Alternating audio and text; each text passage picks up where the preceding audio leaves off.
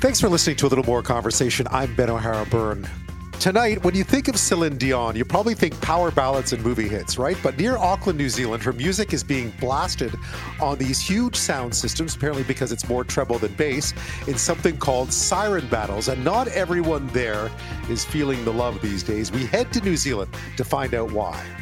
Then we travel to a tiny island, just 120 acres, called West Ironbound, just off the southern coast of Nova Scotia, to meet a third generation wild sheep farmer find out how the flock came to be there in the first place, how tough it is to wrangle them every year, which they do at the end of the summer, and why it's a throwback to a different time. Israel today revised the number of hostages it believes are being held in Gaza by Hamas to more than 220. One of them is believed to be 74 year old Winnipeg born peace activist Vivian Silver. I speak with her son Yonatan in Tel Aviv about the fight to hold on to hope over the last 20 days. And retired U.S. Army Major John Spencer is one of the world's foremost experts on urban warfare. And we discuss the challenges Israel faces in Gaza and, in particular, contending with that massive network of underground tunnels in Gaza where those hostages are believed to be held. But first, the search for the suspect in a mass shooting in Lewiston, Maine continues tonight. 40 year old Robert Card is alleged to have opened fire at a bowling alley at a bar last night, killing 18 and injuring 13 others. We speak to someone in Lewiston about the situation there and to the former FBI special agent who created the Bureau's active shooter program about the complexities surrounding this kind of manhunt.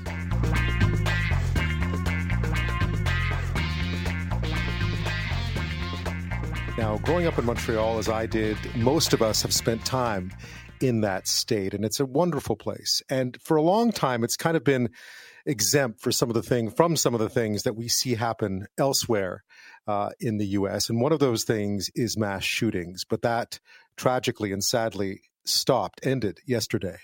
Here is the state's governor, Janet Mills. I'm profoundly saddened to stand before you today to report that 18 people lost their lives, and 13 people injured in last night's attacks.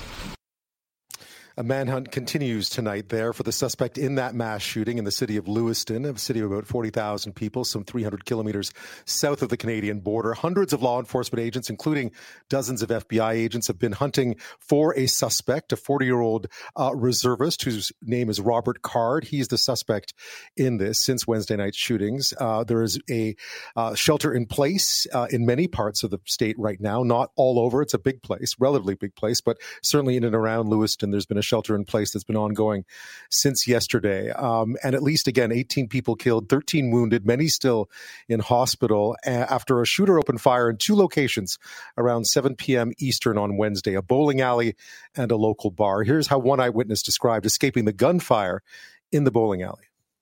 Well, we were inside and just normal night of bowling, and out of nowhere, he just came in and there was a loud pop.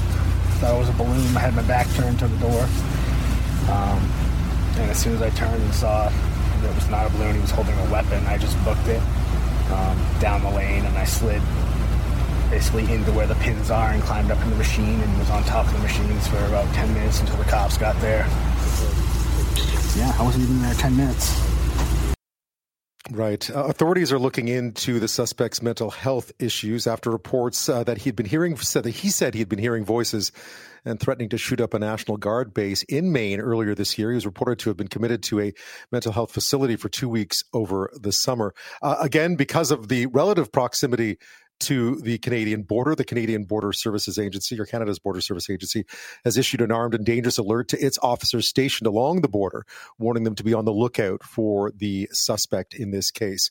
Well, Bates College in Lewiston is about a five minute drive from the bowling alley and midway between where these two uh, horrific incidents took place uh, yesterday evening. And joining me now from Lewiston is Michael Rocque. He happens to be the chair of the Department of Sociology at Bates College, and he's written extensively about criminology and mass shootings as well. Michael, thank you so much. Thank you for having me.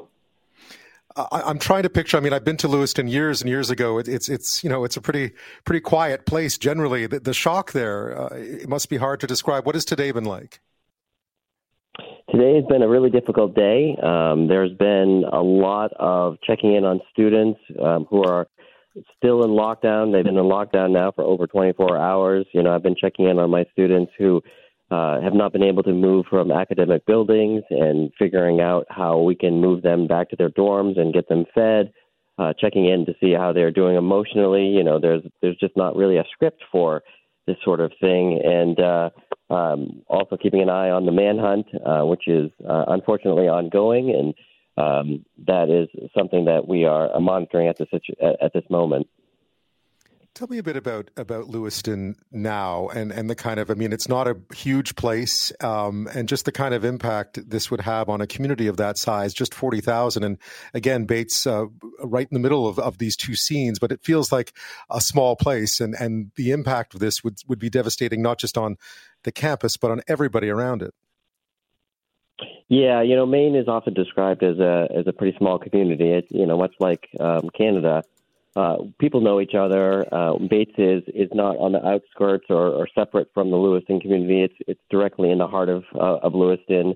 We have uh, very um, purposeful uh, connections with the com- the Bates community. You know, we have uh, sort of many of my classes are what we call um, community engaged, where students work with organizations that are within the community you know, so it's a it's a it's a part of the community itself. And so when we talk about Lewiston, we have to talk about Bates as well.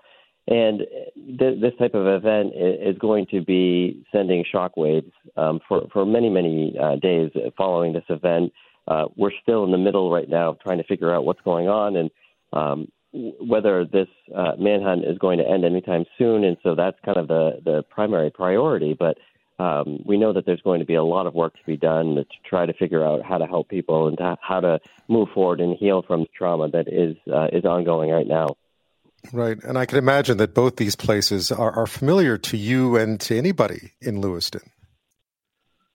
Yes, absolutely. You know, uh, I I grew up about 40 minutes away from Lewiston. Um, I came back um, when I when I took the job at Bates and was not that familiar with Lewiston. Um, it, it somewhat had a uh, not necessarily a great rep- reputation um, as a city in Maine, but I've grown over the last ten years to, to really love the the city. It, it has a lot of uh, interesting culture.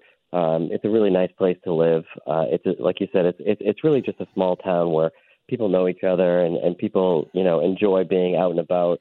And the the type of um, consequences from this type of event are, are just going to be felt for a long time. Yeah, I mean, you study this these things as well. I, am just wondering for you, uh, it must have been a, a, real sense of. I mean, I don't want to say disbelief because I don't think I think a lot of us, even on the Canadian side of the border, have sadly become a bit numb to these to these reports. But uh, just for you, having studied this, I know you've talked in the past about uh, Maine escaping these kinds of horrific incidents, and and yet yesterday at round seven, you must have you must have really felt a sense of disbelief, honestly. Yeah, you know, a couple of years ago, uh, I was talking to people in the news media, uh, locally anyway, about certain initiatives that were um, that were coming to the fore, uh, trying to figure out whether we should enact some different laws regarding gun control. And you know, I had mentioned that we had never had a mass public shooting like this. We had never had a, a shooting in the public where more, four more people had died, and I thought that you know there wasn't anything that was special about Maine.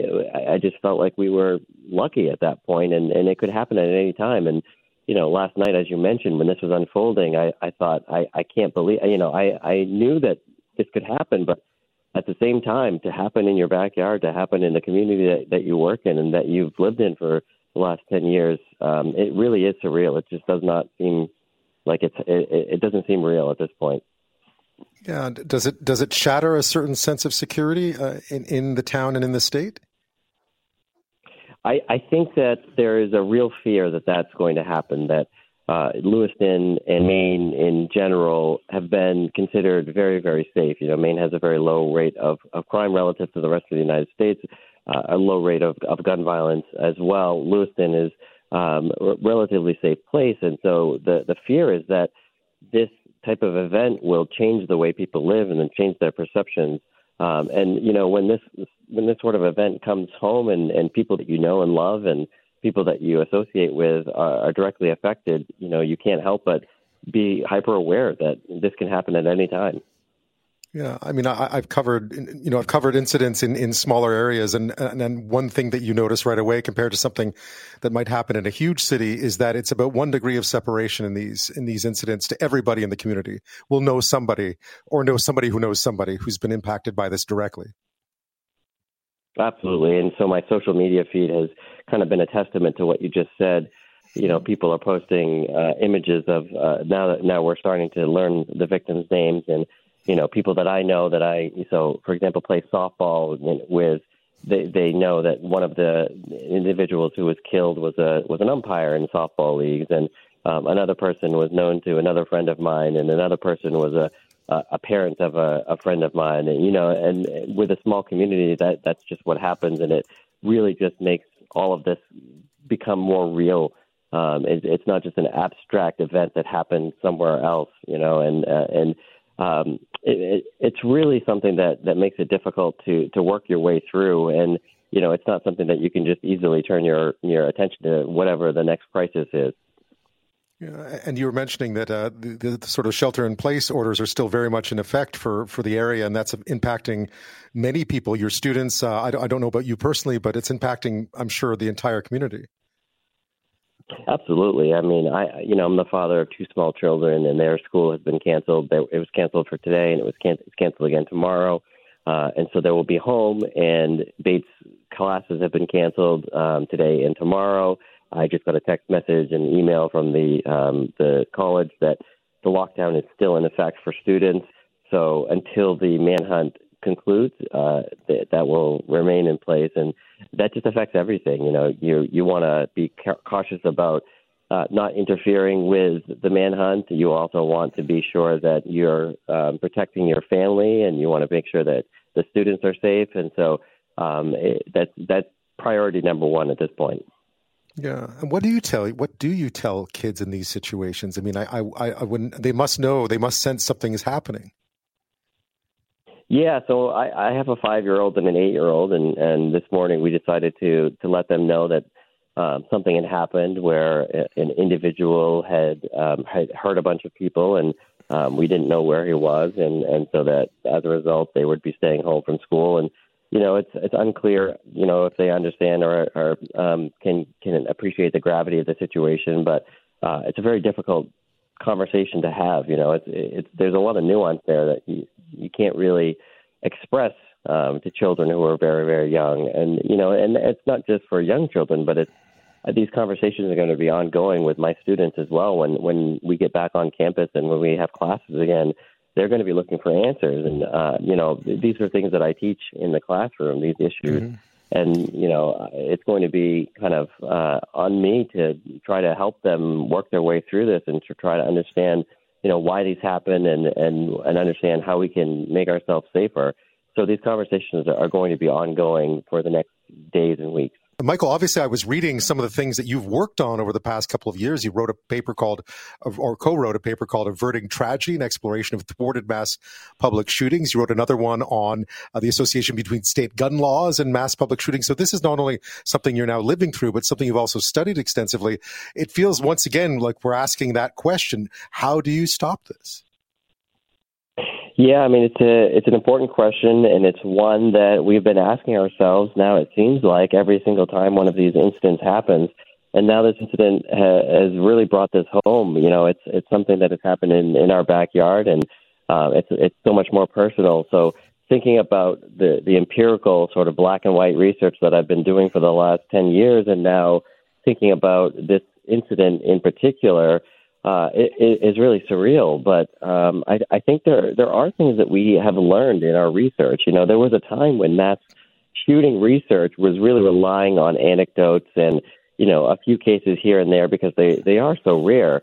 But we are at the point now that we have developed databases that are extensive enough that we have conducted really rigorous research, and you know not just my team and I, but but other teams uncovered a lot of important information about these events, about how they happen and, and what happens before them. Uh, and, and we've developed enough information that I think that we can guide policy in a way that's that's uh, empirically sound and, and effective. The question is, will politicians listen to us? You know, I've I've been talking to a lot of people from the media today. Not one individual from you know the Maine legislature has reached out to try to understand these these issues, which I think is is a major problem. But your question about what can we do to try to prevent these, you know, what that paper that you mentioned, looking at gun laws, what we did was we looked at the relationship between the incidence of mass public shootings, and mass public shootings are different than mass shootings. You know, mm-hmm. they're a specific type of, of mass shooting. But we were focusing uh, primarily on mass public shootings and a variety of different gun laws. And what we found was that there was one particular type of law that was um, associated with a reduction in the number of mass shootings um, across states in the United States, and that is requiring permits to own a, a firearm. Right, uh, which uh, Maine doesn't, right? Permit, right, which Maine does not. Maine has very little in the way of gun laws. Um, we also looked at what type of laws are associated with less carnage. So if, if a mass shooting happens, are there laws that can that can establish that, um, there will be fewer casualties? And we found that large capacity magazine bans uh, are effective in terms of reducing the number of victims um, per mass shooting event. So a large capacity magazine is one in, in which 10 or more rounds can be held. And so if you ban those, if you just simply ban large capacity magazines, then you reduce the number of victims per event. And, and again, that seems to me to be something that would be palatable and reasonable for both sides of this political divide that we have in the United States, because you're not restricting the rights of individuals to own a firearm. You're simply making that firearm less deadly. Um, right. And so we we know that these type of uh, legislative acts can be effective in, in protecting us. And it's not just our study; it's been these things have been found across other studies as well. So we have this information, and the question is, uh, uh, do we have the political will to to put them into action? You know, those are those are solutions that are related to gun rights, gun control. There are other solutions right. as well. Maine has Michael. Um, I, I hate to stop. I hate to stop you there. We've yeah. just we're edging at it. I, listen, I really hope that your students and you and everyone in the community is okay. I know this is a really rough time, and it's not over yet. The sure. manhunt continues. But thank you so much for your time tonight. I really appreciate it, Michael. Oh, absolutely. Thank you. We've been talking about this mass shooting in Maine, in Lewiston, Maine, a city of about 40,000 people, some 280 kilometers south of the Canadian border. A pretty quiet place. I mean, Maine is a pretty quiet place generally. They've never seen anything like this before. It had been one of those states that had been spared the horrors and the tragedy of a mass public shooting. That is until last night. The suspect, 40 year old Robert Card, a Army reservist, is still on the loose, apparently. Uh, the manhunt continues tonight. Uh, we were speaking with a uh, professor uh, in the last half hour from Lewiston, who's at Bates College, which is right in the center of town. He was talking about how his students are still sheltering in place, uh, that basically the whole area has been locked down since last night, and just how how devastating it is for the community that everybody knows somebody who's been everyone's either been impacted by this directly or knows someone who has. When this was happening uh, late last night, I was just before I left work late last night. I was looking around at some statistics, and sometimes I just find the stats on mass public shootings or mass shootings in America are just so devastating. Um, so here are some. Um, U.S. fire related civilian deaths over the last 50 years exceed the number of soldiers who died in combat in all wars combined. More American children and young adults died from firearms injuries in 2020 than any other cause.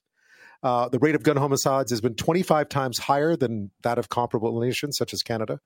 If the U.S. were to dis- inscribe on a granite wall the names of all those lost to firearm violence in the past two decades, they would need a monument 12 times larger than the Vietnam War Memorial. That is the reality of the situation in the U.S. And yet here we are again uh, talking about another one of these tragedies as the search continues again for that suspect believed to be responsible for the deaths of 18 more people in Lewiston.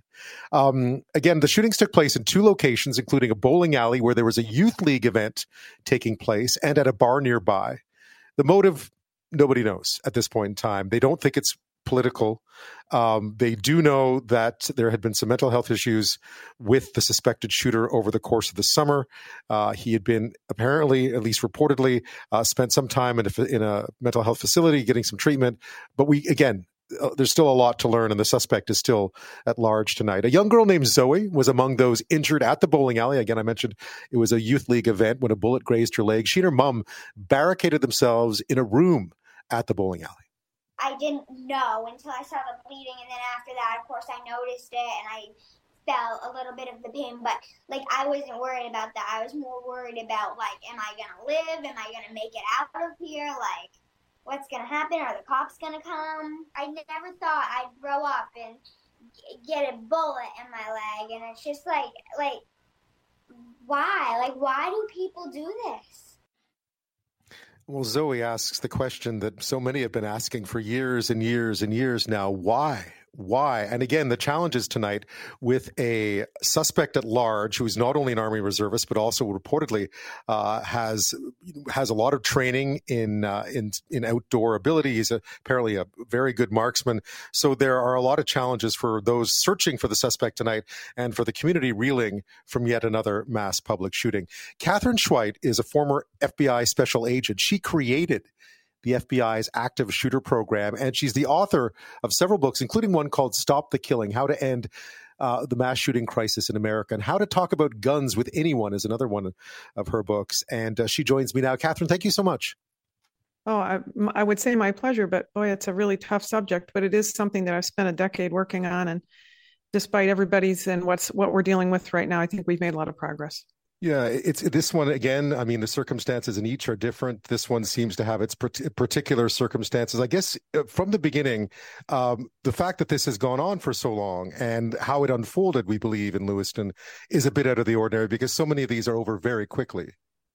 Yes, in fact, uh, you know the research that um, my team put together that I authorized uh, w- when I was at the FBI. It was really the first research on uh, FBI uh, by the FBI of real law enforcement reports on these types of shootings, we found that 70% of them ended in five minutes or less, half of them in two minutes or less. So, a long, extended time like this is very unusual. Uh, but I think if you look at the shooting itself, the shooting only took, you know, 15 or 20 minutes because he went right. to a few locations and then he took off. This manhunt situation, that's not very common. And and and frighteningly, the longer it goes, the harder it is to find them. Yeah, and I guess a lot of information has been coming out, coming out today about his background, and, clearly uh, the suspect in this case uh, has quite a bit of training and seems to be able, at least uh, from what we can tell, might be able to disappear uh, in, in what is a pretty rural area or pretty wooded area if you've been there. Yeah, I think you know you can look back to the Unabomber and think uh, here in the United States about somebody that took us years to find because he was living holed up in the woods, you know, with very limited communications. So that time element is critical because he, we know he abandoned a car. Uh, it was near a boat dock. Uh, he's got he's pretty skilled. He owns a lot of territory uh, of his own land, mm. and he's uh, his family is indicating that he's you know pretty familiar with and and comfortable in the rural rural area in the in the wooded areas. So you know he's he's prior uh, military, some year a few years in the military, so training in that way, a survival training that way. So just a lot of challenges in terms of finding somebody in a very wooded area. Yeah, and of course it's uh, it's rare to see a place stay in lockdown for so long as we've seen uh, in Lewiston and and surroundings of late. That too. I mean, this must be a really challenging one for those trying to locate him. I mean, a needle in a haystack, literally. Yeah, I think that's very true. And the lockdown concept is, you know, we we don't do lockdown when we have uh, sadly, uh, you know, we have had we had 20,000 homicides uh, in the United States last year, which I'm not bragging about. Mm-hmm. And um, you know, when somebody shoots and then they take off and we don't find that person, we don't lock down the whole city. But I think when it's this kind of an incident, people are terrorized. It is a terrorizing incident. It's appropriate to call it terrorism. And eh, people are terrorized, and law enforcement's advice to them is stay inside because we don't know where he is. When, if a shooting happened down the street, and a conflict between two uh, people who are just uh, mad at each other or neighbors, we wouldn't think about it in that way. We wouldn't say, "Oh, let's shut the whole city down." So it's a kind of a unique circumstance also for the community, I think. Yeah, this happened uh, only about a little more than 200 kilometers, about, I guess, about 100 and some odd miles from the Canadian border. So clearly, as you would remember, I guess, from your time in the FBI, uh, that would also be, I mean, he seems to have gone south, not north, but but there there is always a concern that that big border, which is, you know, uh, the largest undefended border uh, in, the, in the world, uh, could be crossed, right? I mean, there is that concern too. Oh, it's understandable. Um, you know, my uh, my half my family is from Canada. Many mm-hmm. still live there, and very aware of the fact that it is a porous border. I, as a child, you know, you just hop in your car and drive over. And my uh, grandparents lived uh, in uh, in the Quebec area, south of Quebec, Sherbrooke, and um, south of Montreal. And I, I, guess that's the right way to say it. And yep. you know, they would drive into the states to go shopping all the time. I recognize that, and, and it's a legitimate concern. And I think really the advice to listeners. Um, is to just be uh, be cautious, be careful, uh, and report anything unusual. A car that doesn't belong in your parking lot, a car you see on the street that you don't recognize, a motorcycle, uh, somebody who's asking questions. Um, it's okay to report that because police will sort it out. The FBI here in the United States is working with the RCMP and others uh, across the border. We recognize that the the porousness of of any um, border when it comes to violence. Yeah, and in this case, I mean, this is something you've talked about often in the past. There is this, uh, I mean, there is a, a, misconception that these are done in haste, and you've often pointed out that in these situations, unfortunately, uh, in these tragedies, there is usually a fair amount of planning that goes on by the by in this case the alleged perpetrator um, which could involve you know any number of ways of getting away if that was their plan to get away uh, then then there would would have been planning here this is not being done necessarily on the back of a napkin Absolutely, I think that's a great observation. These this type of violence is what we call uh, targeted violence. It's a planned violence that is based on a perceived or real grievance. Uh, someone is struggling uh, for whatever reason, and they decide that this is the avenue. In order to commit this kind of act, they have to make decisions and they have to buy the equipment they need, the ammunition they need, the extra magazines to load with the, the lethal uh, rounds of ammunition. And then they have to, so oftentimes they practice or they might do surveillance. And then also they may plan for a departure uh, we actually see 30 to 40 percent of these types of shooters commit suicide or seek to commit suicide uh, by cop. Uh, so when someone chooses to escape, they often make that plan, and then we have to go find them. Katherine Schweit is a former FBI special agent, creator of the FBI's active shooter program. Katherine, in each of these, I think, you know, especially, I can't imagine how numb uh, people in the U.S. get to these horrific incidents. Certainly on this side of the border, we look across the border and think, not again. Um, and I guess each one of them has a different, has completely different circumstances. I would suspect that in this case, there are questions about uh, a mental health episode over the course of the summer. Uh, in the case of this suspect, obviously he would have had access to weapons. Maine has pretty liberal laws when it comes to uh, to to weapons. What do you, what does this one tell us about about how this potentially can be stopped or curbed sometime in the near future? Well, I think that uh, when we talk about targeted violence and we know that it involves planning and preparation, every one of those actions is something that somebody sees. So I think the very first thing is to recognize that FBI research tells us that the people who are most likely to see something and should say something are the people who are right near individuals. So as much as I think the people who are very close, whether they're family members or friends or children uh, or parents, they're they're the most likely to see it and they're the least likely to report it because they don't they don't they want to deny it. They they say oh my kid could never do that. My husband would never do that. And that's that's its that's its first challenge. That's the first challenge we face I, these days, I suspect that social media could be a bit of a giveaway as well. You've often talked about collectors of grievance as being, and we don't know what happened here uh, yet, uh, but you know that, that there is sort of a grievance collection that goes on, and and perhaps those are some of the warning signs as well. I mean, that's very common uh, out there, and it's hard to be able to tell, you know, who's who in all this, but. Uh, that's one area you talked to. You've talked about that the the collecting of grievance. Yeah, grievance collectors are a, they are the challenge. That's a ter- terminology. What we mean is that individuals uh, they they just start to collect all these wrongs that have been done to them, and when and that might be you know that you took their parking spot and that uh, they didn't get a promotion they think they should have gotten or they didn't get a job they wanted or they got fired from a job or their spouse divorced them or they're having an argument with their brother over a business dealings and they begin to take all of these grievances and internalize them and, and blame other people for why they're not successful why they're not able to work through their challenges and problems and in some cases you know we all deal with those kinds of things in life but some people, for some reason, are more brittle than others, and they can't really deal with the uh, same types of challenges that some of us find a way to overcome in life. And those grievance collectors are the ones who we often see get on this pathway to violence so that they and uh, they can then plan for how they're going to you know, I think, you know, in, a, in our casual language, we might say get even with somebody or, but what, what it really is, is them getting control of something. They feel like a lot of their life is not under control. And this is an opportunity for them to control. So they plan how they're going to go and, and kill people or how they're going to go and damage people. And they go after, they go to places that they know and they go to people that they know. Many of them, uh, for instance, killing a family member first, about 10%. Right. And in this case, again, we're not sure why the bowling alley, why that, but I suppose at some point, and again, he's only the suspect at this point, uh, Robert Card, but I suppose at some point we're going to find out more. Yeah, there, and you know, I think there's uh, there's early reporting out, people talking to family members, unverified, right? But law enforcement has a lot more information than we have out in public. But the uh, the the unverified reports uh, indicate that he had um, been hearing some voices, mm-hmm. and that was one of the reasons why he was um, sought some mental health care on his own.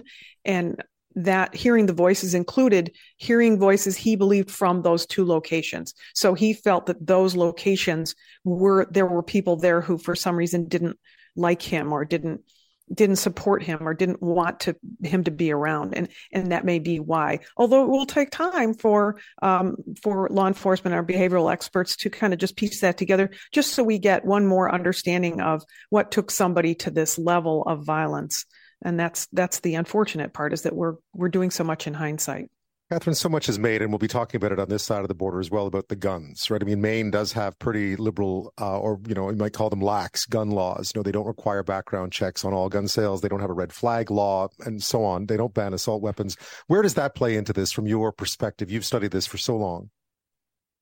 Yeah, guns is uh is the is the sixty four thousand dollar question, isn't it? Uh, here in the United States, I um I teach a, a course in um, Second Amendment law for DePaul University's College of Law, and I have a podcast called Stop the Killing, and my co-podcasters in London. So, so my co-podcaster is from New Zealand, and she um, definitely we have this conversation all the time, and I think it's very hard outside the United States to understand that it's not just the volume of guns here, which is more guns than people, but it's also the culture uh, our culture in the United States, uh, people want to have their guns. They want to enjoy target practice. They want to collect them. And so many people uh, who own guns uh, own the 400 million plus guns in the United States. Uh, they own multiple guns, and they most of them just stay kind of locked up in their safe as little trophies. Um, and so it's really the violence is the challenge is that guns are stolen. Uh, people who who have problems in life uh, get distressed, under stress, mental health stress, or other stresses um, have the gun availability. So it's really when people become troubled, and then there's such an availability and access to guns, because of course the mass vast majority of guns in the United States are, are not used for this type of violence. Right. I, I, guess in this case, watching it, thinking, I mean, again, we don't want to get ahead of ourselves, but because there was that uh, incident over the summer, there were clearly, I mean, his family saying there haven't been long term mental health issues, but clearly there was a crisis of some sort over the summer. And we don't want to sort of start to stigmatize mental health issues either. But in this case, the combination uh, of, of perhaps a mental health crisis and access to high powered weapons uh, leads to a lot of questions about, well, how do you prevent that? Yeah, and that's you know that's a great analysis. I love that you put it that way because it, you know research tells us that uh, mental health and getting mental health care is what we, we want people to do. Uh, one of the family members indicated to some uh, media entity that in fact this gentleman is off his medication, right? So he's got medication that helps him, and he's chosen to go off of it. Right, uh, Katherine. Thank you so much. Definitely, thank you. I'm sorry this is going on. It has been 20 days now since that Hamas attack on communities in southern Israel left more than 1,400 civilians dead, including, we understand now, seven Canadians. That uh, death toll was increased today by Global Affairs Canada, although we don't know the identity of the seventh victim. Since then, Israel has been carrying out around the clock airstrikes against targets inside Gaza. And overnight into Thursday, into this morning, Israeli troops and tanks launched an hours long ground raid into northern Gaza. Uh, here is ABC's chief national correspondent, Matt Gutman, with the details. Israel claiming it conducted its largest ground incursion into the Gaza Strip since the October 7th terror attack by Hamas. Israel releasing infrared video showing bulldozers near a damaged border fence in northern Gaza, a column of tanks moving in, opening fire hitting multiple targets. The Israeli military calling it a targeted raid, claiming it destroyed Hamas infrastructure, saying it was preparing for the next stages of combat. That was uh, ABC's correspondent there, uh, Matt Gutman. Uh, now, the military said troops struck several targets in Thursday's raid in order to, quote, prepare the battlefield ahead of what is a widely expected ground invasion. Now, we've been talking about that ground invasion almost for about 20 days now, for nearly three weeks. Uh, but go, saying you're going into Gaza and actually doing it, of course, are two very different things. One of the main challenges that has been talked about from the get go for any Israeli ground campaign is one they are too well aware of the labyrinth, the web of tunnels, kilometers upon kilometers of them that crisscross beneath the surface, some as many as 230 feet underground, a city underneath a city, really. They aren't big or wide, so not perfect, but they do allow Hamas fighters to vanish and reappear, making urban warfare, which is already a huge challenge for any military, that much more difficult. Well, joining me now with more on this is someone who knows this subject very well. Retired Army Major John Spencer is the chair of urban warfare studies at West Point's Modern War Institute. He's author or co-author of Understanding Urban Warfare, uh, and he joins me now. Major Spencer, thank you so much for your time tonight. Thanks for having me urban warfare, I mean, we see it all around the world over the last, I mean, certainly in my memory, whether it be Iraq or Afghanistan, I mean, it, we've seen a lot of it. Uh, but this one is particularly complex in Gaza, a whole different level, really. Yeah, really unique. And even in my studies of, of the underground is not new, but just the amount of work that Hamas has put into building them, what they call it the metro or the underground, because it's just you know, 500 kilometers of what we believe is down there. Could be more. I'm going from the surface all the way down to 200, 300 feet below, where no amount of bush, but, bunker busting bomb can hit. Uh, and they'll use them both offensively and defensively. So, for as an as an old soldier and somebody who studies it, you know, there's enough challenges on the surface with, especially a guerrilla force like Hamas is going to use house bombs, road, uh, roadside bombs, and RPGs and all that stuff. But to think that they can come up uh, underneath you, come up behind you, beside you, inside of a building you just cleared. Um, now, but also, so that some of that's not u- unique, but the fact that the hostages, right, 200 plus hostages, we already know that the hostages were released said we were in the tunnels, and logically, that's where the hostages will be. So, really, some of the the nightmare is also the fact that as a military person, some of the normal things you would do to a tunnel you can't do if you think your own hostages are down there. Right. Uh, what did you make of this larger raid? I know uh, you've been talking over the past few weeks about shaping raids, which are sort of, yeah. you know, sort of touch, sort of feeling out your your your enemy. Really, what did you make of this much larger, uh, seemingly this much larger operation overnight, uh, last night into today? Yeah, I think it's a possible sign that the ground invasion that we all think is going to happen. I strongly think that it has to happen um, in order to achieve the mission that the IDF said that they need to accomplish, given to them by the political leadership of Israel is that this is kind of a sign, right? These are what you do, part of your reconnaissance plan. You try to test the enemy's defenses. You may go in to gather more intelligence about more of the of either where hostages are, like we saw earlier in the week, or where the defensive strong points are that you're going to use to shape. You also do it to fool your enemy on when you're going and where you're going. Right, because in this case, considering we everyone's been talking about it for weeks, certainly Hamas uh, have been preparing it for it, but there's still this idea that there should be an element, some element of surprise here. Yeah, absolutely. I mean, from Sun Tzu till today, it's even in an urban urban battle like this, it's possible to achieve operational and tactical surprise. Like in in the Battle of Fallujah in 2004, we built a whole base. Of course, we had longer time, but we built a base south of the city to try to convince them that the enemy inside the city that we're coming from one direction when we came from another one. But absolutely, you want to surprise them. Yeah, I mean, I think it does. Thinking back to to Iraq, obviously, there's there are some some parallels when you see kind of or Syria for that matter. When you see the landscape, the urban landscape of Gaza, so dense, so many buildings. Uh, I mean, you've referred to urban warfare is sort of a sponge for big militaries. It is in some ways the great equalizer here too. We often, I think, there's a lot of respect of you know for lay people like myself. There's a lot of respect for the IDF, for the Israeli Defense Forces, but this is not an easy uh, mission by any stretch of the imagination.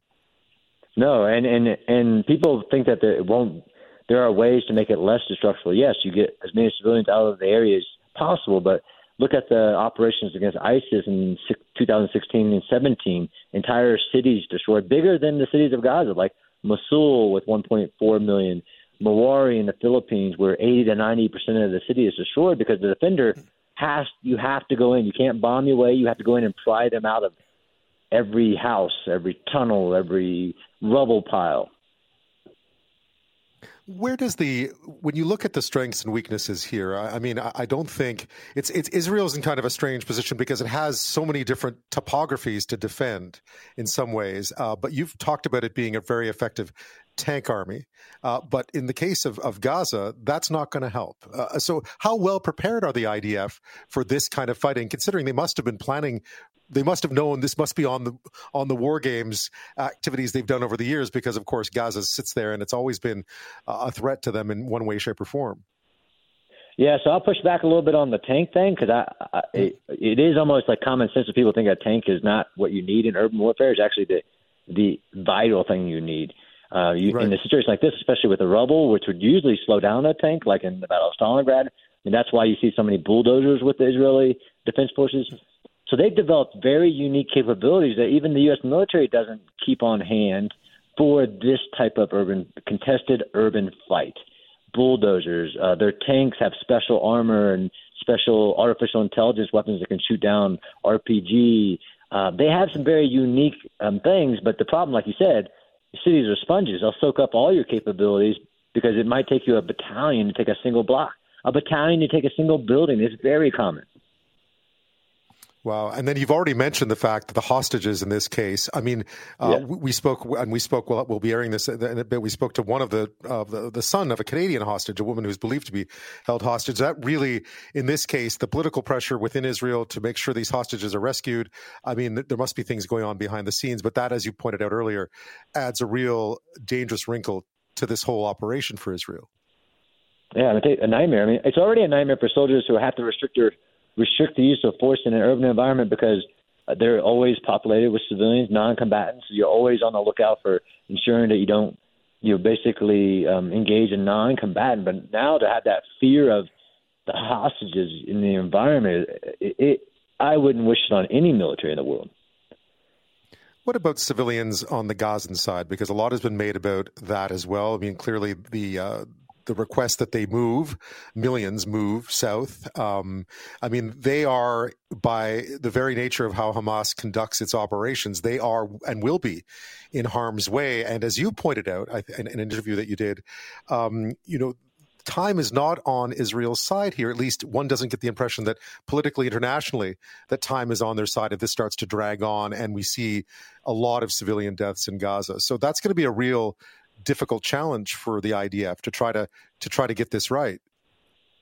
Absolutely, and and I agree. Uh, matter of fact, even though I've written and, and written about the tunnel challenge is going to be so great, but time is the biggest factor of any Israel mission. Really, uh, even in wars of survival, this is a defensive war, but that pressure from the outside world to stop, cease, uh, um, and then taking all the precautions and really um, I know there was a 24 hour, uh, but they started evacuating civilians uh, on, on October 8th, asking not, you can't tell civilians, you highly recommend please leave the combat area. But, right. and again, this, they're being held to a standard because of the environment that is unlike other battles I've seen, right? The Battle of Mosul, 1.4 million, and they requested them all to leave, and, and ISIS did the same thing and trapped them, many of them there. And, that requires a lot of precision guided munitions and other things to keep those safer in the battle with you. Right. I mean, you talked about that about about ISIS trapping those civilians, using them, uh, having time to to use them as a shield. Um, the last three weeks, it's nearly three weeks now since this started. Do you think Hamas is doing exactly the same thing? Absolutely. We we, we I don't need to think that. We've seen the messages from like they'll go they onto the mosque speakers and say, "Don't listen to the IDF." Don't take their flyers, their their phone calls to you, their text messages telling you to stay here it's a there there you know there's claims of war crimes about Israel, but everything that was done on October 7th, everything, uh, targeting civilians, all the atrocities, war crimes, trapping civilians in the combat area, war crime, putting your military um, facilities in the civilian infrastructure, in the hospitals, in the underneath the schools, things like that, so it won't be hit, is a war crime. Absolutely, they're they're they're it's actually the Hamas playbook, but you can call it the, the ISIS playbook, but it actually goes goes back to Hamas. Retired Army Major John Spencer is with us this half hour. He served 25 years as an infantry soldier, including two combat tours in Iraq. He's now the chair of urban warfare studies with the Modern War Institute at the U.S. Military Academy at West Point. We've been talking about the complexities of the Israeli army's, uh, what we believe to be uh, a sort of an offensive, on the ground offensive into Gaza, given all the tunnels that exist there, the hostages that are kept, the kind of force that Hamas is. Um, you've talked about this, uh, uh, Major Spencer, as being a very, a very difficult uh, mission, obviously, for the Israeli army, uh, but also one that could take a lot longer than one might expect. Yeah, I mean, you don't. If we believe that the operation goes, and if we believe the statements of the IDF that the mission is to destroy Hamas capability, uh, military capability, um, not you know some of the other problems, even politically, on who governs but just that military task requires you to clear the urban areas, as in destroy tunnels, destroy rockets, kill leadership, kill fighters. Uh, that in this situation, in this type of urban battles, would take weeks, if not months. It took us nine months, us being the Iraqi security forces, backed by U.S. and coalition air power, the best in the world, nine months to get ISIS out of Mosul with a hundred thousand security forces.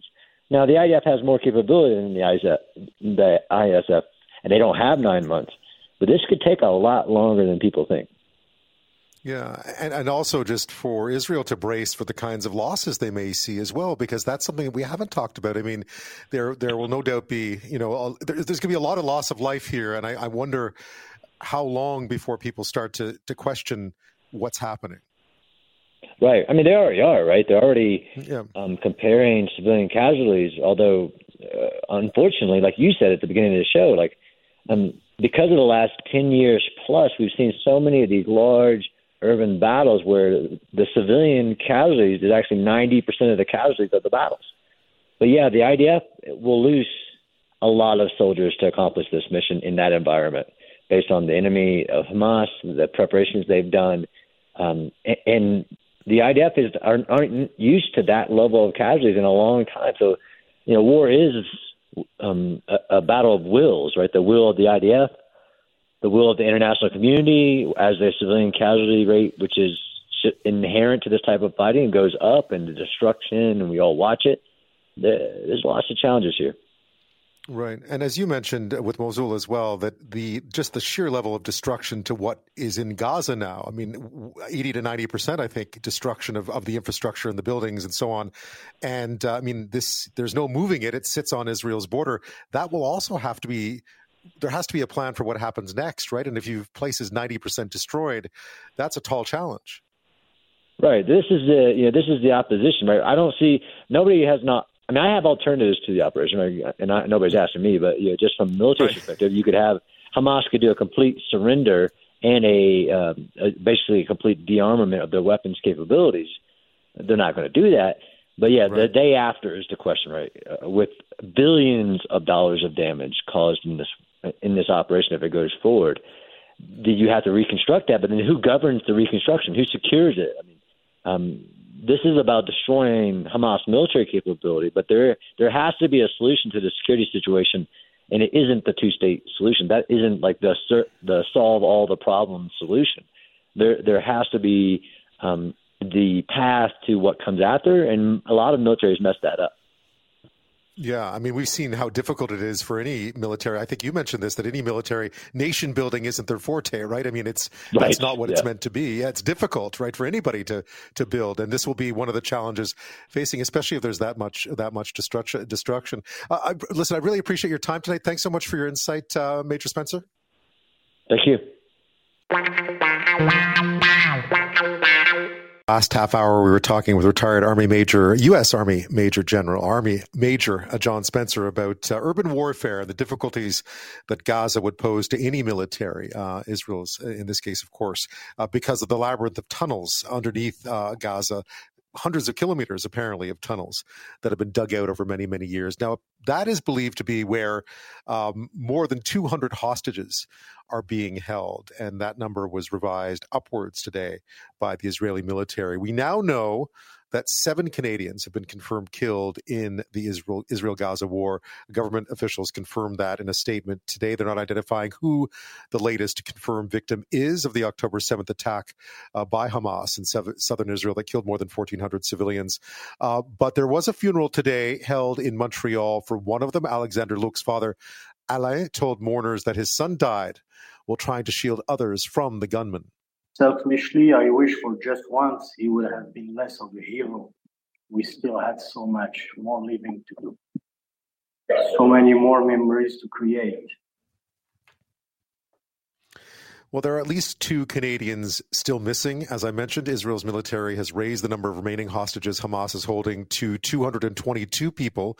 Now, this has been a big political issue in many places. Families of hostages were demonstrating for their release outside Israel's Ministry of Defense in Tel Aviv today. Simona Steinbrecher says her daughter was kidnapped along with at least 16 others from the kibbutz Kfar Aza. She phoned me and she was screaming and afraid and crying, Mommy, Mommy, they came to take us. Help me, help me, Mommy, but I can't go to help her because all the place was with Hamas. Right, so you can see the anguish uh, and the pain for those families now who have been keep in mind it's been nearly three weeks right? 20 days now since they would have last heard from their loved ones.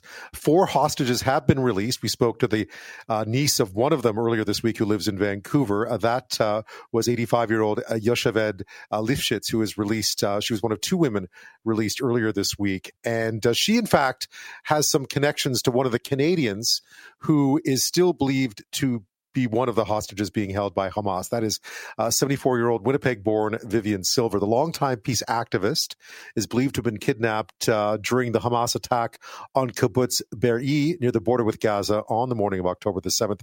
Now, that was a vicious attack amongst many, of course, but at least 130 people were killed in that kibbutz alone, including women, children, infants. Dozens of homes were burned down. Um, Silver's son, Yonatan, lives in Tel Aviv. She's lived in Israel for a very long time, working uh, as a peace activist there. Um, he last spoke to her that very morning as she hid from rocket attacks in a safe room in her house on the, kibbutz. Uh, the last three weeks, of course, or 20 days have been incredibly difficult for everyone who has uh, believes that their relatives or loved ones are being held captive in Gaza. And uh, Yonatan Zeigen is, of course, one of them. He joins me now from Tel Aviv. Yonatan, uh, thank you so much for your time at this difficult time. Thank you. Uh, just, I suppose, an update. If I mean, uh, when I was watching uh, interviews that you've done over the past few weeks, there was no information uh, that that you'd had, or not much. Uh, what What do you know tonight about where your mom might be, and, and, and anything on that line? Well, I'm sorry to say that uh, nothing has changed on that front. Um, there's no um, formal information about her. Um, yeah. Yeah. Um, the last time you spoke to her, I suppose, is still that morning of October the of, of October the seventh. Yes, that was the last time she was heard of, uh, heard from anybody. Um, the Israeli government is considering her um, a captive that she was taken, but the only indication is the geolocation of her phone in Gaza.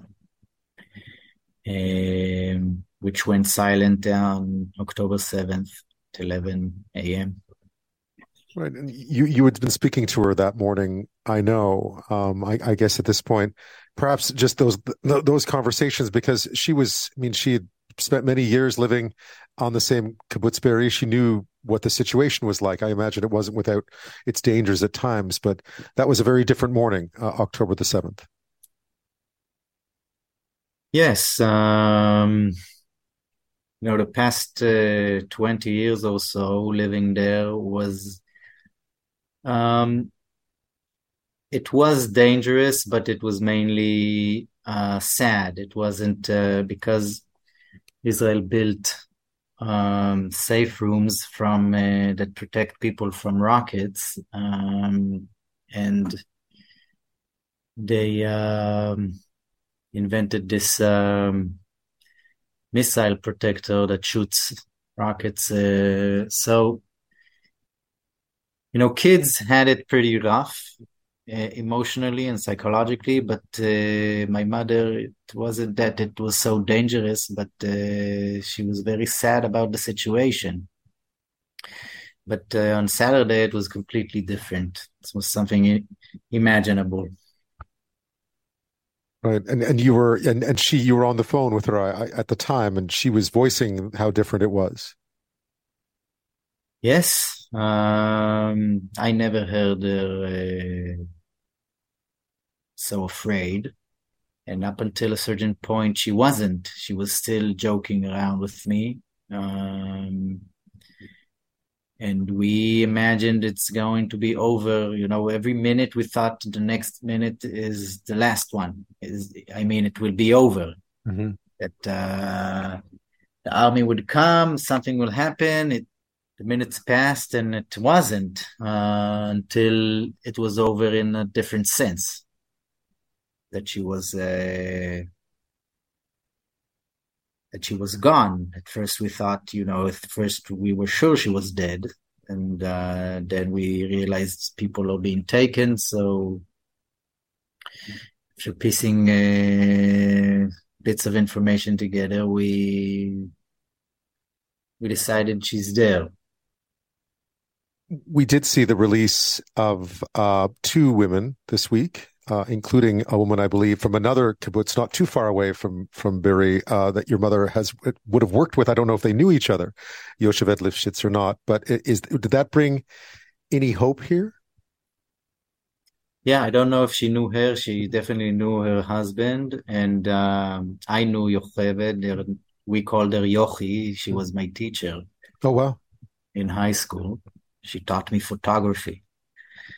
It was a roller coaster because at first, you know, there's there's signals, something's happening, someone is gonna be released. At first, they said 50 uh, people with foreign uh, nationalities are gonna be released. So it's anticipation. You're waiting, what's going on, and then um, when the two women uh, got released, you know, I was happy for them and their families. Um, she wasn't only my teacher; her grandson was with me in my class. Oh, wow! Um, I was. I'm. I'm very happy for them. Uh, it's personally hard, you know, because you anticipate something big or uh, or your own salvation, and uh, but uh, every life is a blessing. Yeah. At this point, uh, you know, there's been we don't know what's going on. I guess in that case, that was apparently negotiated by Qatar and Egypt. We don't know what's going on behind the scenes. Do you have? I mean, you've been calling for obviously for negotiations here. Do do you have an idea whether those are happening? I can't know for sure. Uh, it seems it seems a lot of things are happening behind the scenes. Um, I really hope that they're happening in the way that I would wish for them to happen, um, which is diplomacy and um, taking this as an opportunity to to see that we are we are able to strike deals and to talk and be creative. And maybe that would be the first um, a first uh, I don't know a first brick in the road to peace. Um, but I don't know what's uh, what really what's really happening. I, but uh, I uh, I call on everybody to put the captives at, on first priority. We've seen the families of um, certainly the families of, of the the Americans who are being held. Uh, we believe, amongst others. I mean, there's been a lot of pressure. I see, at least from afar, uh, on the government and on, on others to try to find some way to, to make sure that that that anyone who's being held is their safety is put first. Uh, how has that been? Uh, have you been involved in that, and how much pressure is uh, the government under right now to try to make sure that these hostages are are safe and, and brought back safely? I I believe uh, the pressure is international. Uh, inside the country now, it's pretty hard to mobilize people because everybody is hurting. Right. Um, so many people are enlisted now in reserves in the reserve army, and um, really a lot of you know more than hundred thousand people are evacuated and living in hotels and uh, in far sides of the country. And it's also um, our society is um, it's uh, what's the word fractioned. Yeah, yeah. Right. Just, just, Uh, yes. people, yeah. people want. Uh, there are people who say we shouldn't give anything. We should just go in and uh, finish it with force. And people who say we need to give ev- anything to to get uh, the captives back. So Yonatan, your mom's story is so is so remarkable because she spent a lifetime uh, extending that olive branch, helping, and believes so deeply in the notion of peace in in that region. Um, she, I mean, it's it's something that I mean, you you've grown up around it. I mean, this is, I, I don't know whether many people in Canada or in the West understand the sort of the whole uh, the kibbutz philosophy and and what she was all about. But she sounds like, uh, I mean, she sounds like she's an absolutely incredible woman. yes, she was.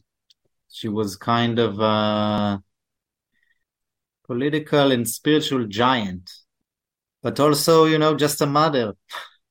Yeah. and a grandmother.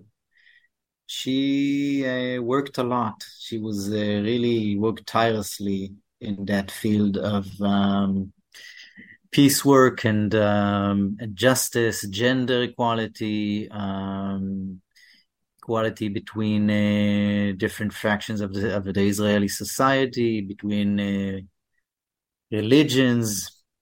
That what uh, she dedicated her life to um, aside from you know uh, living a very unique lifestyle in in the kibbutz which was also uh, something you have to it's not just a place you live at it's a place you you work to maintain so she was a busy woman And she would, uh, I, I was reading uh, part of the program is, is at a period when it was safe enough. She used to bring Gazans for into Israel for medical treatment who needed it. Right.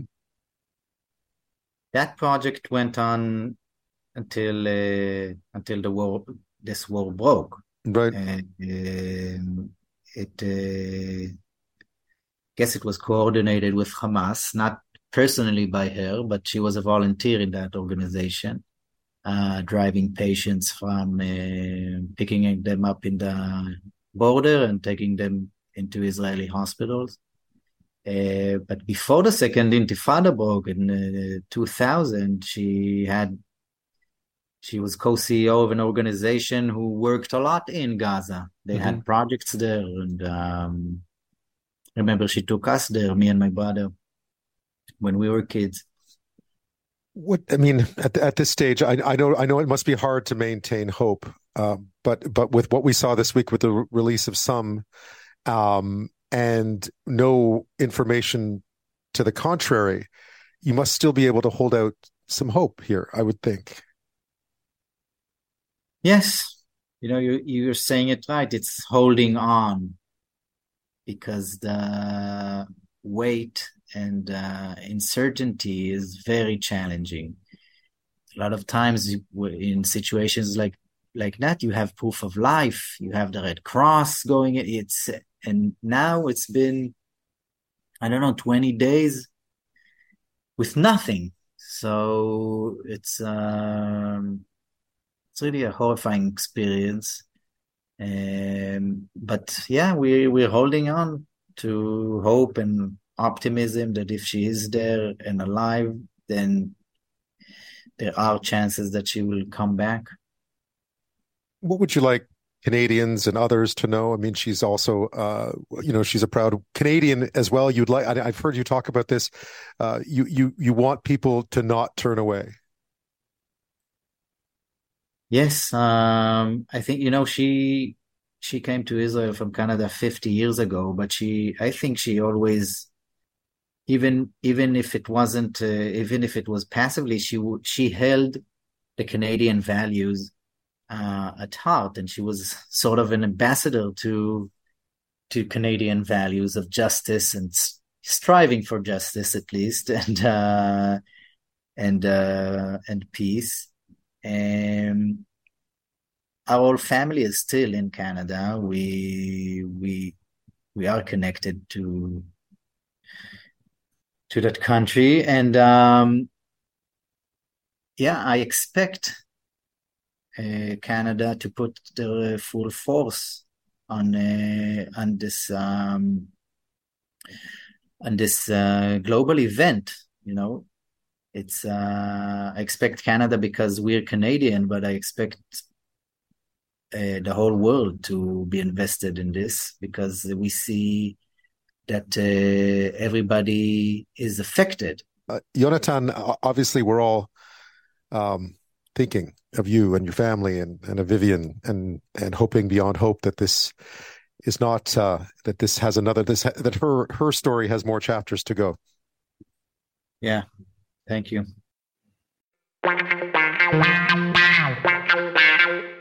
All right, let's head to Nova Scotia and tiny West Ironbound Island. If you look east or south from it, you won't see anything but sea. If you took off and swam in a straight line, you'd end up in southern France to the east or Venezuela to the south.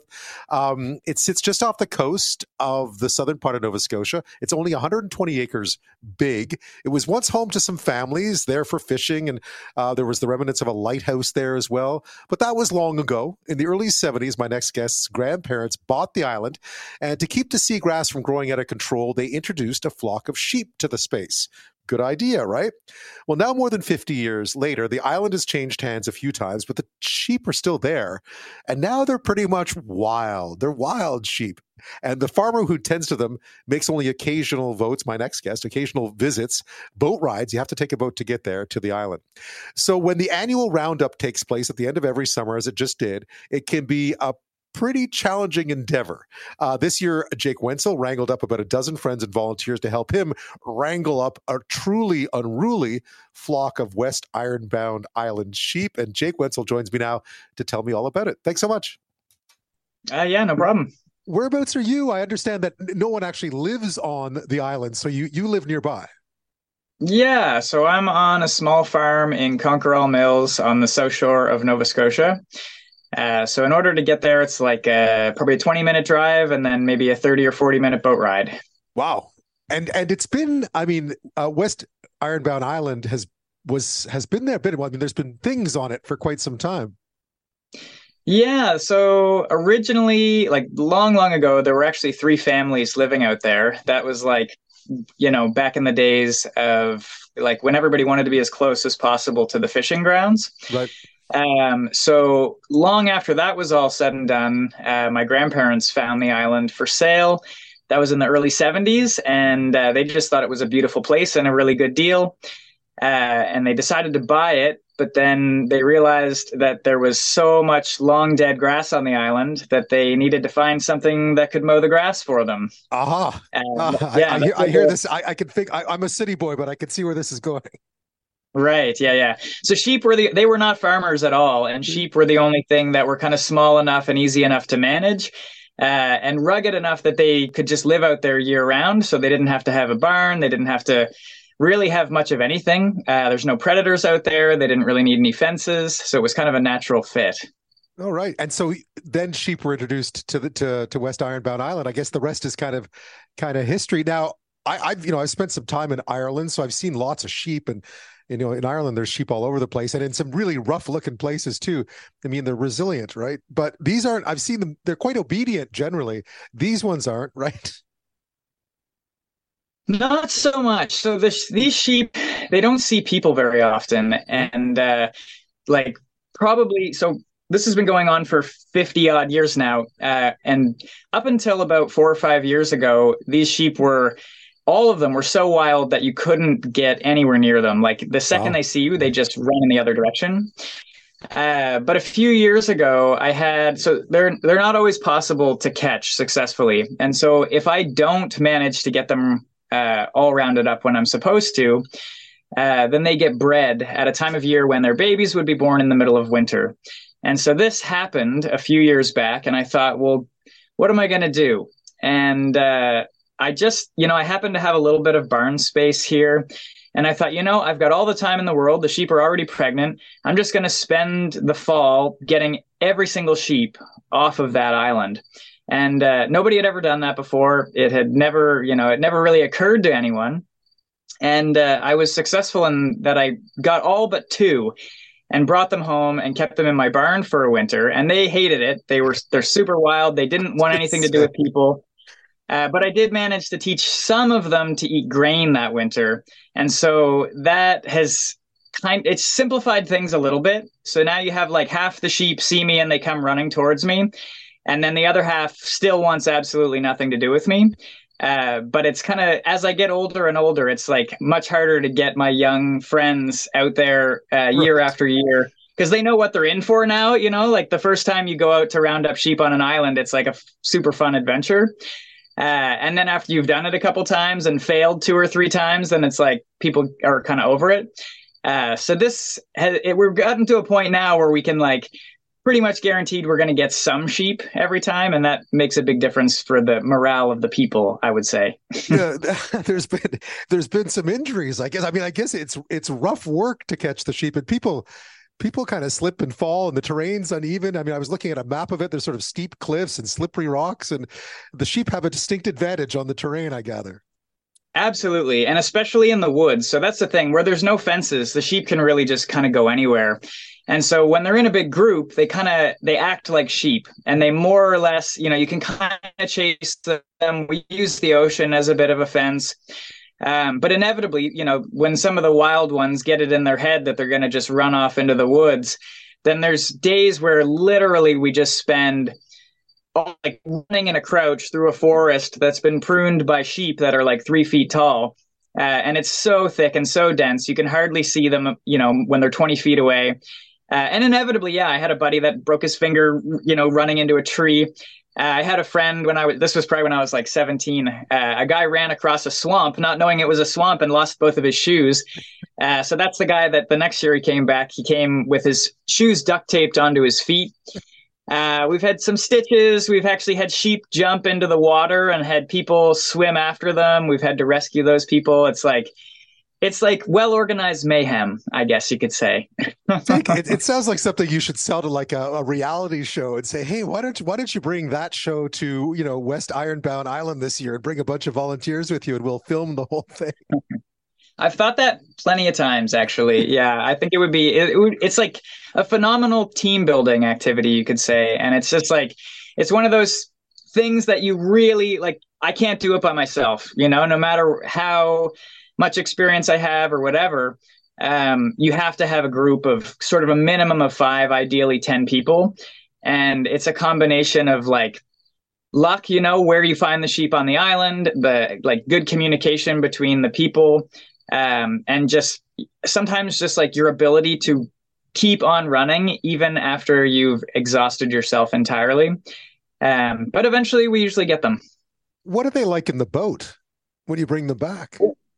So this is the funny thing is like if you're in a pen with them, they will do everything in their power to avoid you. But once you've actually caught a sheep, they're like completely docile. They just right. stop. You know, if you like we do tie them in the boat, um, but they don't struggle, they don't jump, they you know, they're just completely um, they're completely calm once you've actually caught them. So that's a real advantage.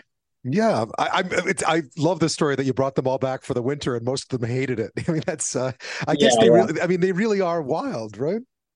Yeah, completely. No, I mean they probably like they have contact with people. I like in a normal year, maybe twice a year. Um, but still, you know, even so the, there's probably I think there's six out there that I actually bottle raised, um, and even them because I hardly ever see them. You know, when I put them out the first year, they would come running every time they saw me, and now they they'll look at me when they see me, but they still don't come over unless I have a bucket of grain for them. You know. Jake Wentzel is with us. Uh, he is a sheep farmer. His sheep, though, are wild. They live on an island not far from where he lives, but as he explains, about a half an hour, about 20 minute drive and half an hour boat ride out to West Ironbound Island. There used to be families on it. There's a lighthouse there, even an old abandoned one, uh, but not anymore. Just the sheep, and now it's the island. I guess Jake has been um, protected, right? So this can continue for the foreseeable future. I guess having the sheep out there, but you need someone to go wrangle them. Yeah, absolutely. So that's the thing. Without so the people, or sorry, the sheep look after the island, mm-hmm. uh, but they do need some intervention in order to prevent things like inbreeding. Mm-hmm. Um, so it's very little that they require. Um, but essentially, in the spring, we go out and we round or we round them up and shear them, and then in the fall, we take all the males off the island, and that's just to essentially control the timing of the breeding. Right. Um, otherwise, they live completely wild. They don't get hay in the winter. Uh, they eat seaweed that washes up on the shore. They eat, you know, the dead grass, moss spruce buds, anything and everything, and they really thrive. You know, it sounds almost like uh, rugged and harsh for them out there, but they've done so well. You know, 50 after 50 years, they're still there, um, and they really uh, the less they have to do with people, the happier they are. yeah, I remember. I think I was in Achill Island in Ireland, which is sort of almost right across the way from where from where West Ironbound Island is. I mean, probably a little bit to the north, but right out there on the Atlantic. And it's windy and it's craggly and it's rocky. And lo and behold, everywhere you look, there's like a you know sheep hanging off the sides of mountains, chewing on things. And it's incredible how resilient they are because we kind of picture them as being sort of docile and flock-like and fleecy, but man, they're hardy animals. Yeah, absolutely. Yeah, they're one of the few animals that you could put out in a space like that and have them do well on their own, I would say. So you took this up. I was reading that that you spent a lot of time on the island, sort of kayaking out there, or doing stuff. What about your kids? I guess you have to train a new generation of Wentzels to take on this work. Yeah, it's funny. So my kids, uh, they love being on the island. They don't love getting to the island, and it's just one of those things that you know it's it's an open ocean crossing in a very small boat and there's always those days where you know the forecast calls for good weather and inevitably you get halfway out there and it's foggy or the you know there's big waves or who knows what. So my kids do love the island. They've helped bottle raise lambs that we've had to bring home. Um, but they are all they have a healthy respect i would say for the sea and also you know for just how rugged the island is um, it'll be a few years before they can take it over themselves, I'm sure. But uh, you know, they're getting more and more comfortable with the sheep and just getting to watch and understand how it all works. Really. It's such. I mean, it's it's such a cool story in 2023 that this this is still happening, right? I think that's part of what's so alluring about it as well is that it it does it does harken back to something that that's been going on for not necessarily there because they were introduced, but that's been going on all around the world for a very long time. Yeah, I mean, it's something that I really love about it is that it's it's kind of a closed loop farming system, you know, and that's right. what you really that's what's really rare and precious about it is that you take these domesticated animals and you put them somewhere where they really don't require any input. And they, you know, the island it's maybe 120 acres and it produces a considerable amount of food. And essentially, the only inputs are, that are required is a jug of gas, you know, to get the boat there and back. Uh, and that's really it. You know, I buy maybe one bag of grain just to keep them friendly.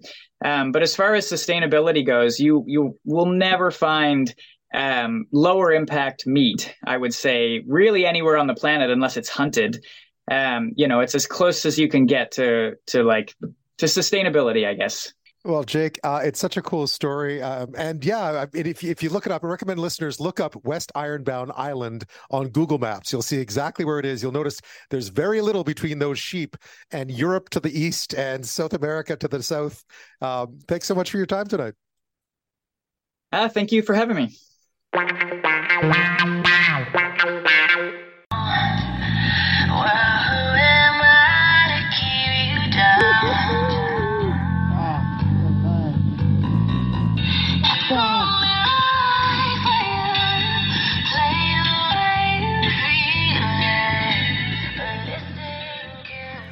Now, I don't know much about something called siren battles because I really hadn't heard of them. And then, of course, they're, they're all over YouTube. They've been around forever, for a while at least. And that to me sounds like a really good a siren battle example because A, it's very loud, and B, it's so clear. It's really clear. And I gather that's the point in a siren battle is you want the music to be incredibly loud, but also not distorted, so really clear.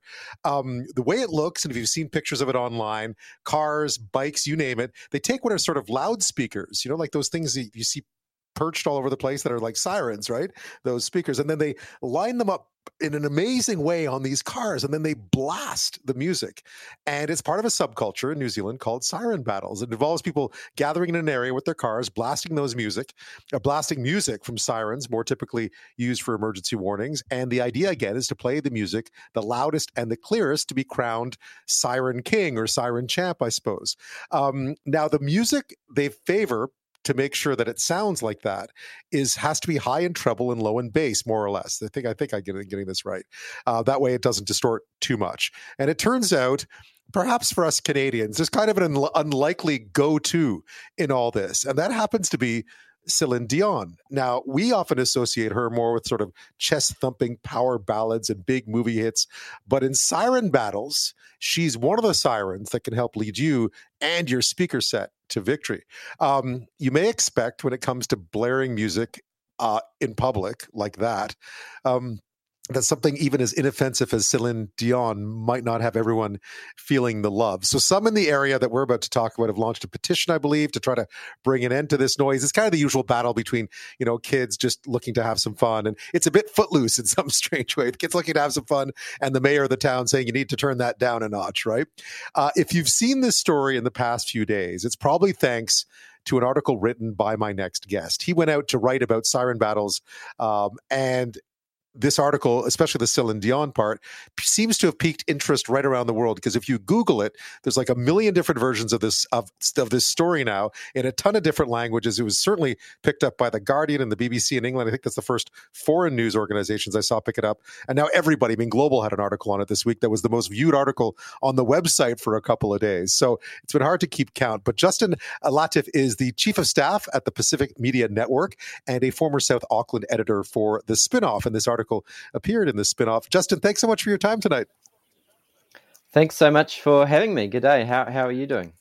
I'm good. What a cool story. I, did, did, you you must have noticed how uh, how popular the story has been.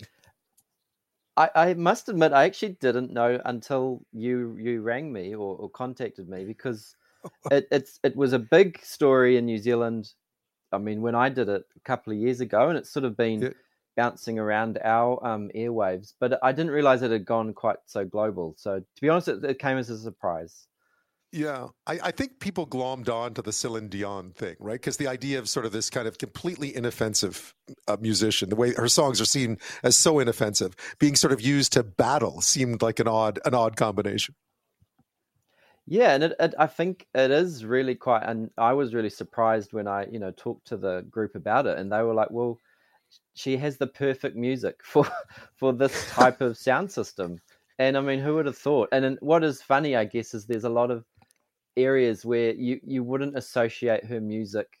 You know, I guess a lot of these communities, hip hop is really big, or rock music's big, and you've got these guys driving around blaring you know, a song that was probably, you know, it reached its peak in the 90s or maybe yeah. the early 2000s. And so it's a bit of a throwback to um, you know, some some popular music that doesn't probably play on the radio that much. And so yeah, it's it's caught people um, out a bit in, in that regard as well. So I think for that reason, it's also been kind of controversial in, in New Zealand. Right. Yeah. I, I, tell me because it is it is part of uh, if, if listeners don't know, it's sort of Pasifika culture, right? I think I might have gotten that right, uh, which is mainly uh, you know areas that are mainly youth from from from the Pacific Islands, like Samoa and so on, and that's sort of where this uh, siren battle culture has really really grown up and and thrived. yeah, it does really seem to connect with Pacific, um, particularly young men who uh, they they talk to me about how they like they like really like reggae music. They really like their cars. Um, I mean, it, it, sort of really sprung up during COVID as well. There weren't a lot of nightclubs where you could go out to. It was a lot harder to, and so this was for them a way that they could um, enjoy music. They they had the full control of how it was made, and then they would go out to these deserted car parks and play it and, and hold little mini dance parties. So there's that aspect to it as well. That it's really just a chance for them to get together and have a few drinks and, and dance and enjoy music. And also they, you know, we've seen some artists emerge out of it as well. One guy who ended up his samples got picked up by um, Jason Derulo, of yeah. all people. And um, yeah, so it's it's an interesting subculture, um, and and the car aspect and the siren aspect is just one part of this sort of emerging kind of type of music that that is yeah really taken off in parts of Auckland and Wellington. Yeah, uh, Jawsh six eight five is his name. Uh, six eight five is the country code for Samoa, by the way, and his song was called "Laxed," and and then it got sampled by Jason Derulo. Then I think beat uh, uh, someone. It was a BTS that jumped into it too. "Savage Love" this, this song is called. If you hear it, you'll know. Yeah, you'll know. yeah. The, you'll know. You'll know the sample. The cars are unbelievable looking because I couldn't until I actually saw them when they have, you know, I mean, everyone knows sort of what a loudspeaker looks like, right? Sort of co- the cone shaped uh, speakers, but these cars are just coated in them. And it's unbelievable how much work must go into it. Yeah. And, you know, from my understanding, it, it's thousands of dollars worth of, um, uh, you know, work that goes into it. They buy all these speakers. I think in the early days, these, and uh, you probably had this in Canada as well, where kids would steal, um, these types of speakers and put them on their bikes, and that seemed to be something that went global as well. But they've gone taken this to the next level now, that and they've you know in, integrated it fully into their car's sound system, um, and yeah, it's it's quite unusual in the sense that it's also just primarily a treble type um, musical type thing. And I guess the other really interesting thing is that from what the guys told me, they also um, they get fined a lot for having illegal you know additions to their cars. So they right. part of the cost is um, getting stopped by the police and having your cars, you know, being fined for having um, you know unauthorized additions to your sound system. So it's yeah. quite it's quite a, a, a costly thing to get involved in. Yeah, listeners, if you want to Google siren battles, you'll see what these cars look like. It's unbelievable. I mean, it, it looks like they went down and just took took a bunch of loudspeakers and just. I mean, there it's very intricately done, by the way. I guess there's always sort of the usual accusations that they're being stolen, but I gather they buy these, right? You can buy them, buy them online, and that's what they do.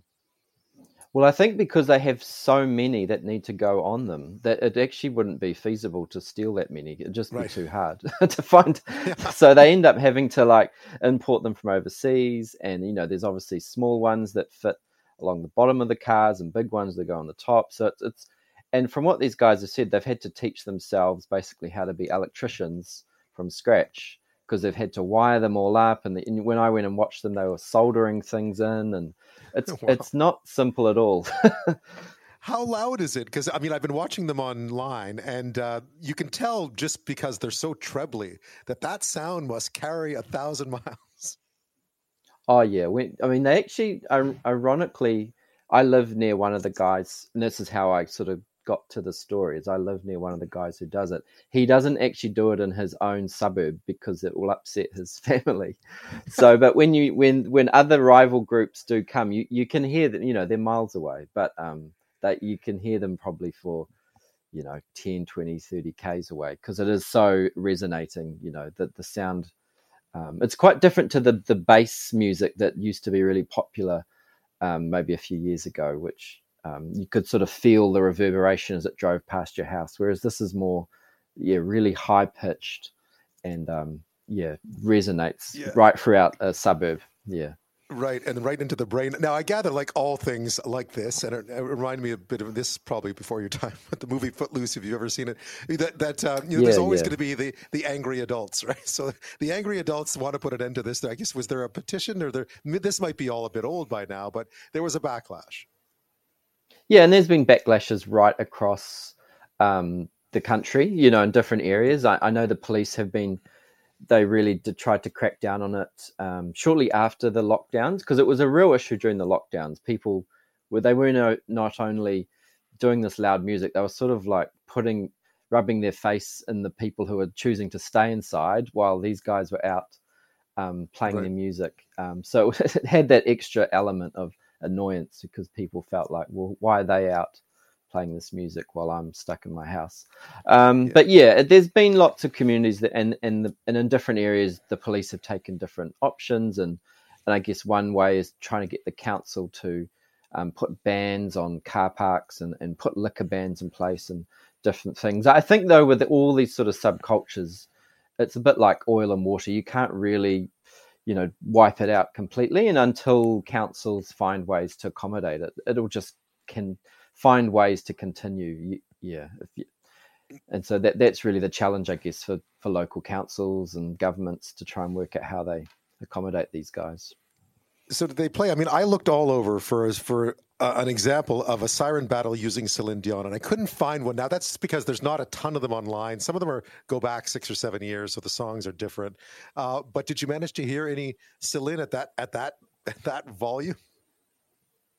Um, I've heard it just driving around our, you know, these mm-hmm. people driving around um, our streets. I've definitely heard it. Um, you know, my love. Uh, what's the her one of her top tracks? but yeah, my on. heart will go yeah. on. Yeah, is one of the favorite ones. But um, there's a few others. It's not just that one. There's about two or three songs, and if you do, you can hear the the sample track if you just Google Celine Dion plus Sirens on YouTube, and you can listen to yeah. the tracks. Not, but not in a um, them actually playing it in a battle because I and from even the guys I've interviewed, they've actually taken themselves off social media of late, right. probably to try and stop um, possibly their competitive advantage, but maybe also just people cracking down on the whole behavior. So it, it's it's a it is it's a it's it's operating outside the rules, I guess, at the moment, and so there is that element to I guess try to keep some of their their stuff offline. Yeah. No. Well, before yeah. I let you go, I, I, guess I'm wondering how much celebrating is going to be going. How many sirens and Celine Dion blasting is going to be going, going on this weekend if New Zealand win the Rugby World Cup? Yeah, I don't know if it, the the two subcultures have married up. I don't know if how many. I mean, to be honest, so the, the one of the main guys I interviewed, I actually coached him in rugby, and a couple of the others. Right. So that, that they are rugby players, but um, but yeah, but from knowing them, they've also they've given rugby away a long time ago, and they've put themselves into other things. So I guess you know, I, I there, will there'll probably be a little bit of um, convergence there, but um, I think rugby fans, New Zealand, we don't tend. We're probably a little bit like hockey fans, and uh, in the sense that there'll be a lot of drinking and it may be some, um, you know, just general mayhem. But um, yeah, not not no no no turning over cars, which I think happened a few years ago. no, we, did, we sometimes that happens in Canada. Any predictions? Yeah, for, yeah. Any no. predictions for Saturday? Any predictions for Saturday? Oh yeah, I, am I'm I'm predicting us that we'll we'll win. Yeah, it, it should, we're um we're the we're the form team, and I think South Africa might run out of steam. So yeah. yeah. Well, you broke you broke Irish hearts. So I, my mom was my mom who never watches sports sat down to watch watched all of Ireland's matches of the Rugby World Cup and oh wow, she's cheering for New Zealand now. She's cheering for New Zealand now. Okay. Uh, Justin, oh, wow. thank you so much for shedding light on exactly what was happening uh, a long way from Celine Dion's birthplace, my hometown of Montreal, more or less, uh, way down there in sort of Wellington and the suburbs of Wellington and the suburbs of Auckland. Uh, I think a lot of people have been really fascinated by this story, particularly in Canada, because the idea of people doing battle with their favorite Celine Dion songs is has no end of novelty to it. No worries all. I'm glad I could um, be of assistance.